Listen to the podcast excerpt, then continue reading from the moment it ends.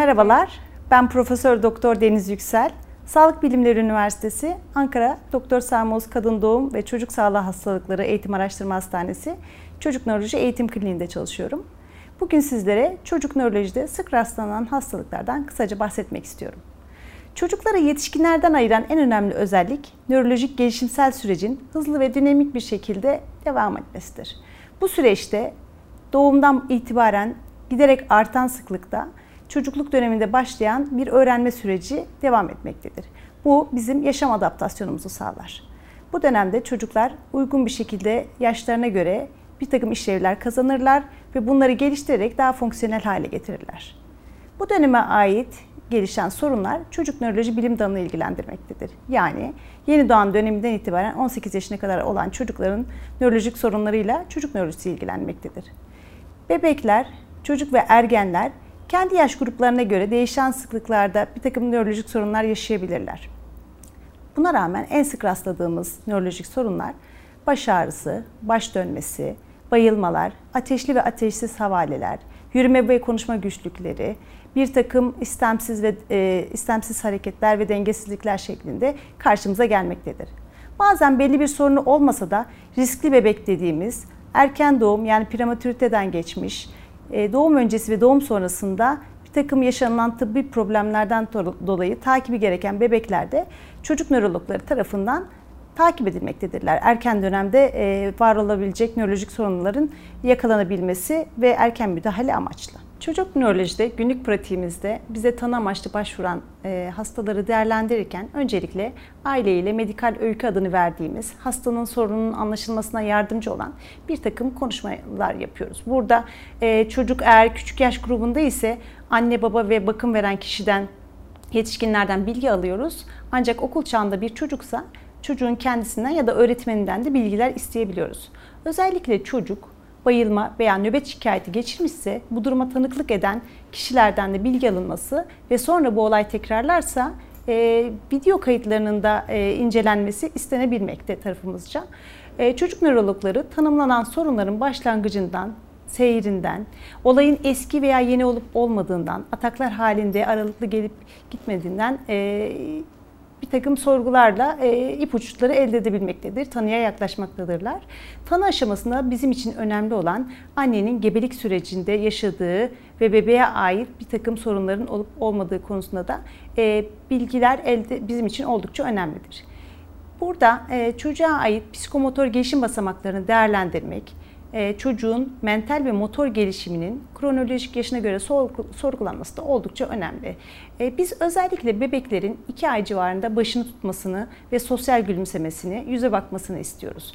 E, bebek 5-6 aylık olduğunda destekle oturabilmeli. Yani etrafına bir takım yastık, destekleyici madde koyduğumuzda 6-8 aylıkken ise desteksiz artık oturabilmelidir. 6 aylıkken özellikle ismini seslendiğimizde ismine dönebilmeli. 1 yaş civarında da yürümesini bekliyoruz. Yaklaşık 18 ay civarında da artık anlamlı kelimelerinin mutlaka duyulması lazım. Eğer çocuklar, bebekler 2 aylıkken başını tutmuyorsa, 9 aylıkken kendi başlarına oturamıyorlarsa, bir buçuk yaşında yürüyemiyor ya da anlamlı hiçbir kelimesi yoksa bu bizim için oldukça e, uyarıcı e, gelişimsel bulgulardandır. 3 yaşında e, en az e, ikili, üçlü, basit cümleler kuruyor olmasını bekliyoruz. 3 yaşından sonra artan kelime sayısıyla birlikte bir takım e, sosyal adaptif gelişimlerinde gözlemlemekteyiz. Okul çağında ise çocukların e, sosyalleşmesiyle birlikte gelişim basamakları da bir takım e, farklılıklar göstermekte. Okul e, döneminde özellikle okula başlarken e, kalem tutma, makas tutma e, gibi ince motor becerilerin varlığında dikkate almaktayız. Burada e, çocukların e, aslında uluslararası olarak ilk 5 yaşına kadar e, gelişimsel tarama testleriyle değerlendirilerek e, ince motor, kaba motor, e, dil bilişsel gelişim ve sosyal gelişiminin bir takım e, standartize testlerle gözden geçirilmesi de önerilmektedir. Tanıda aile öyküsü de bizim için oldukça önemli. özellikle anne baba arasında akraba evliliğinin olması ve ailede benzer hastalık öyküsünün olması oldukça değerli bilgiler sunmakta. Sonrasında ayrıntılı yapılan nörolojik ve fizik muayene ile e, yaklaşık ön tanımızın %70-80'ini oluşturmaktayız. Bundan sonrasında sıklıkla kullandığımız tanı tetkikleri olarak EEG yani elektroensefalografi ile beynin elektriksel aktivitesi hakkında bilgi elde ederken beynin yapısal aktivitesi hakkında da e, beyin MR yani manyetik rezonans görüntüleme yöntemlerinden destek almaktayız. Burada çocuk nörolojide sıklıkla gördüğümüz hastalıklar az önce de bahsettiğim gibi baş ağrısı, baş dönmesi, epilepsi ki halk arasında soğuk havale olarak da geçmekte, ateşli havale, serebral palsi, e, kas ve sinir hastalıklarının yanı sıra doğuştan e, genetik ve metabolik hastalıklarda sık olarak görülmektedir. Bundan sonrasında günlük çocuk nöroloji pratiğinde sıkça gördüğümüz baş ağrısından ve epilepsiden de kısaca bahsetmek istiyorum. Baş ağrısı çocuklarda çok sık görülen bir yakınmadır. Özellikle okul çağındaki çocuklarda neredeyse her iki çocuktan birinde baş ağrısı şikayeti mevcuttur. Özellikle ergenliğe doğru e, sıklığında da giderek bir artış gözlemlemekteyiz.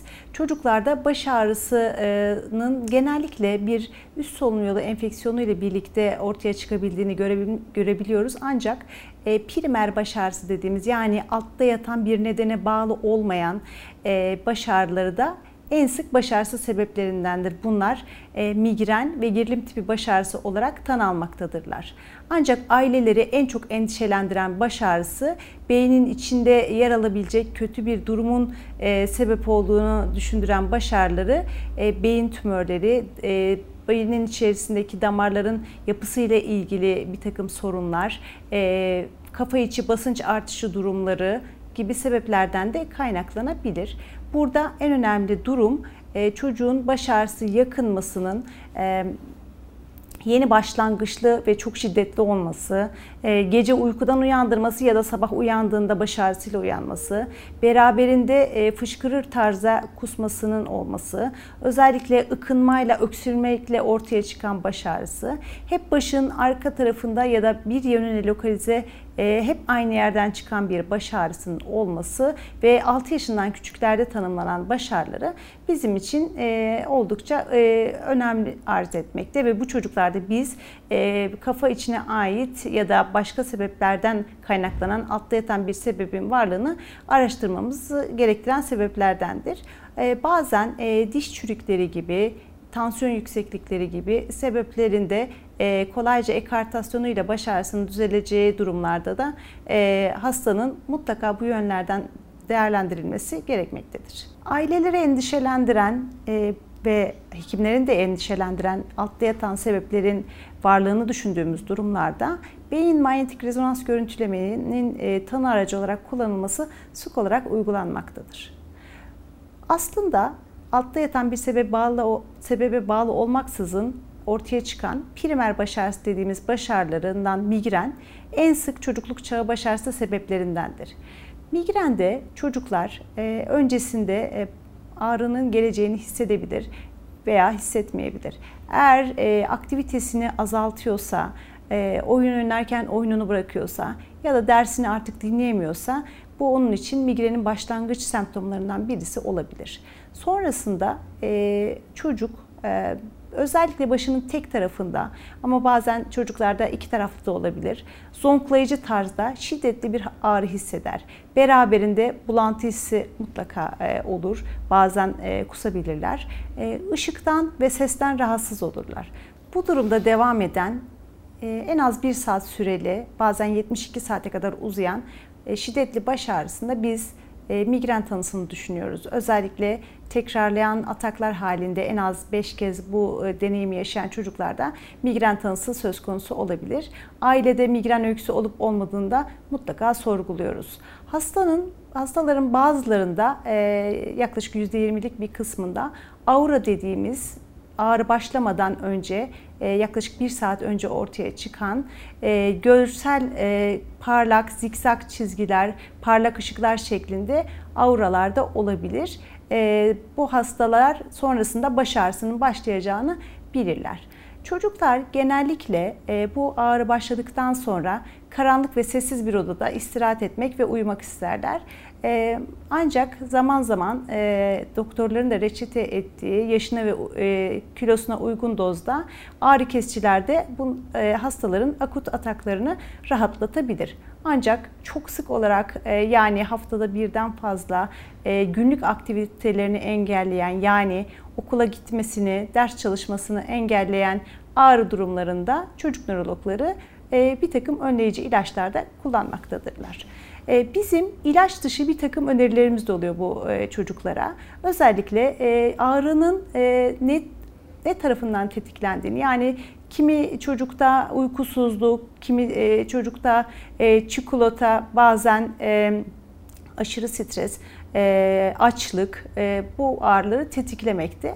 E, ağrıyı tetikleyen tetikleyen sebepleri bulup sonrasında bunlardan uzak durmak, günlük e, hayatını e, buna göre e, düzenlemek, e, mutlaka öğüne atlamadan özellikle kahvaltıyı atlamadan beslenmesini düzenli kılmak, e, bol su alımı, açık havada yapılmış e, düzenli egzersizler ve e, hayat kalitesini düzenleyerek ders çalışma dilimini kendisinin programlaması, uykusundan hiçbir şekilde feragat etmemesi gerekmekte. Günümüzde özellikle uzun süre ekran bağımlılığı da ve uykusuz kalmakta bu sorunların en baş tetikleyicilerinden.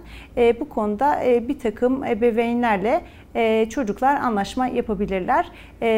biz bazen hastaların takibinde sıklıkla baş ağrısı günlüğü dediğimiz bu ağrının sıklığını, yapısını inceleyen bir günlük tutmasını istiyoruz. Çocuklar bu günlüğü tutarken özellikle kendisinin nelerden kaçınması gerektiğinin de farkına vararak bir tedavi yöntemi geliştirmiş oluyorlar aslında.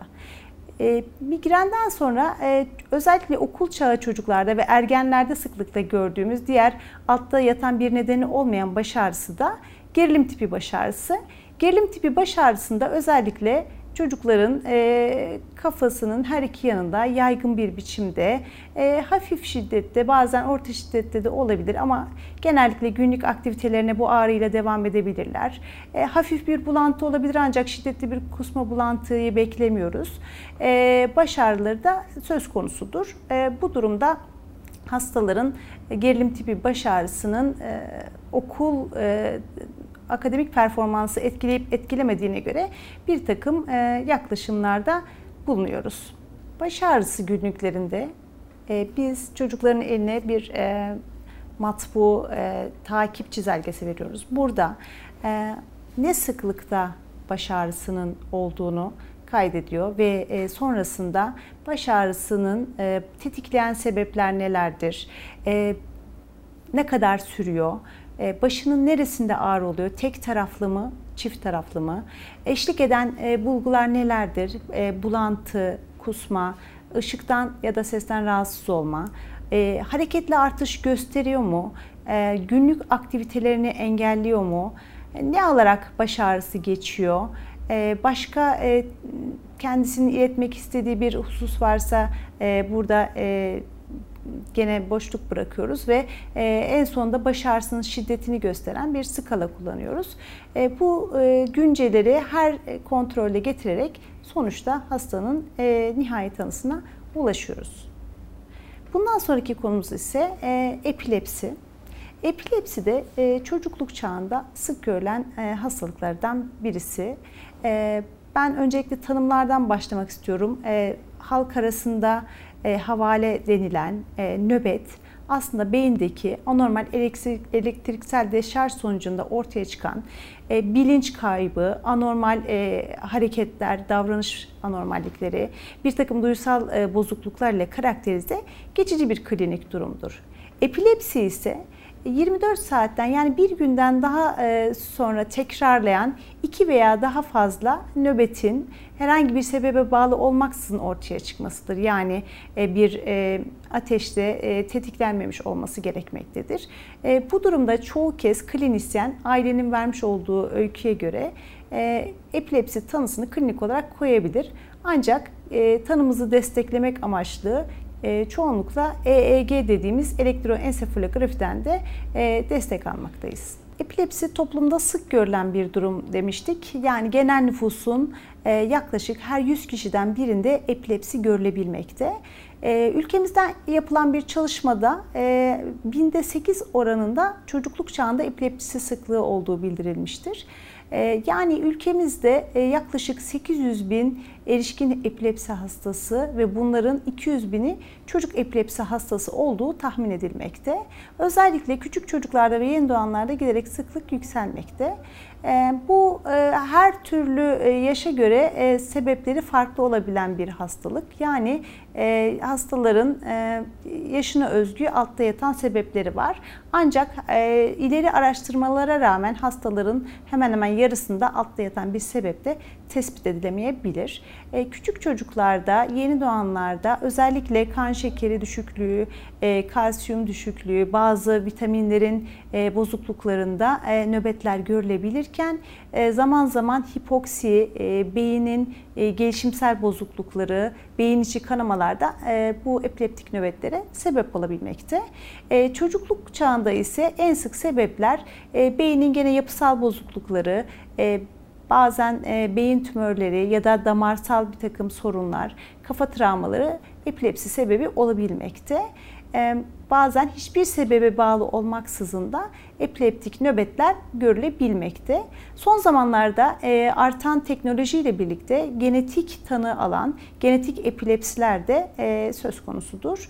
E, bu e, yapısal e, bir neden bulunmayan e, ve aile öyküsü olan e, çocuklarda biz genetik incelemeyi de öneriyoruz. Epileptik nöbetler aralıklarla ortaya çıkmaktadırlar. Yani e, çocuğun nöbet sonrası kendine gelmesi olağan bir durumdur.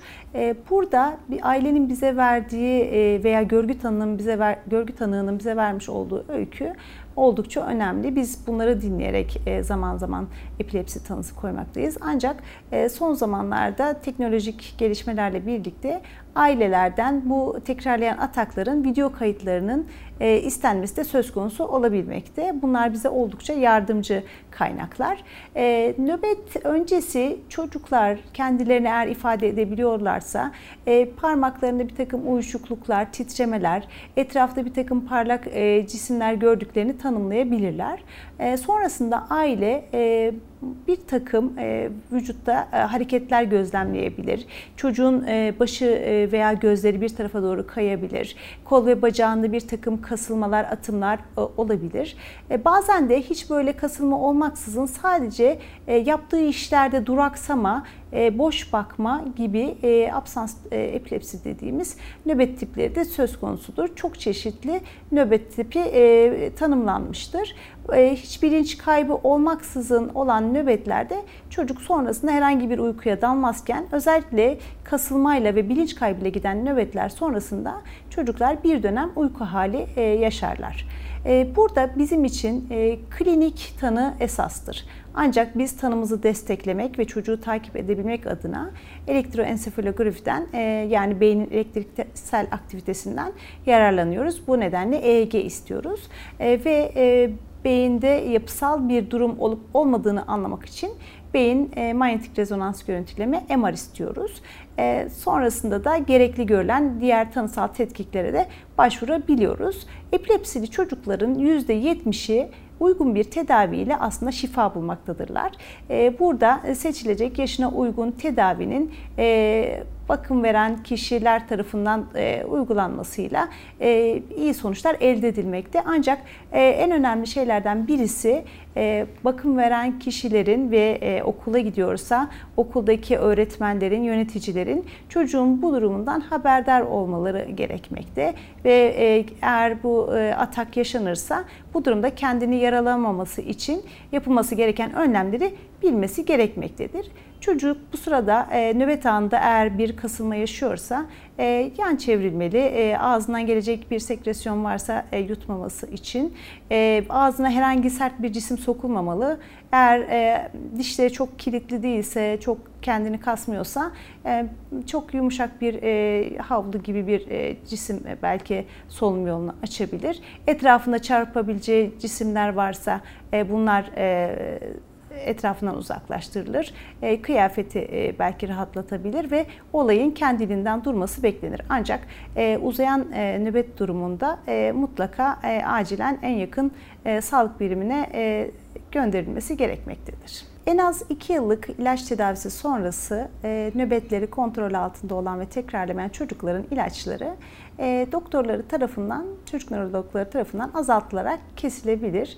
E, bu durumda tekrar etme e, durumu e, %30 oranında mevcut ancak e, tekrarlarsa yeniden ilaç başlanıp yeniden e, bir e, iyileşme durumu sağlanır genellikle. E, burada ilacı e, azaltırken e, nöbetin tekrarlayabileceği ailelerle tekrar konuşulmalıdır. Epilepsi genellikle aileleri tedirgin eden e, bir e, hastalık olarak e, karşılaşmaktayız. E, hasta ve ailesine bu hastalığın doğası hakkında bilgi vermek, eğitim vermek, e, mümkünse e, gittiği okuldaki yöneticilerin ve öğretmenlerin bu konuda eğitimli olması oldukça önemli. Çocuklar mümkün e, olduğu kadar e, normal hayatlarına devam etmelidirler. E, sporsal e, aktivitelerden uzak durmamaları gerekmekte. Ancak özellikle e, yükseğe tırmanma yani dağcılık, dalgıçlık ya da kafaya alınan darbeli sporlardan uzak durulması gerektiği e, ailelere bildirilmelidir. Burada en önemli şey uyku düzeninin sağlanması, uzun süre ekran maruziyetinden çocukların mümkünse e, uzak tutulması, e, hayat kalitesini e, iyileştirmek epilepsi kontrolünde de bize oldukça yarar sağlayacaktır diye düşünüyorum. Burada epilepsili ergenlerle erişkinliğe geçiş konusunda da çocukların ve ailelerin bilgilendirilmesi oldukça yaşam kalitesini artıracak bir davranıştır.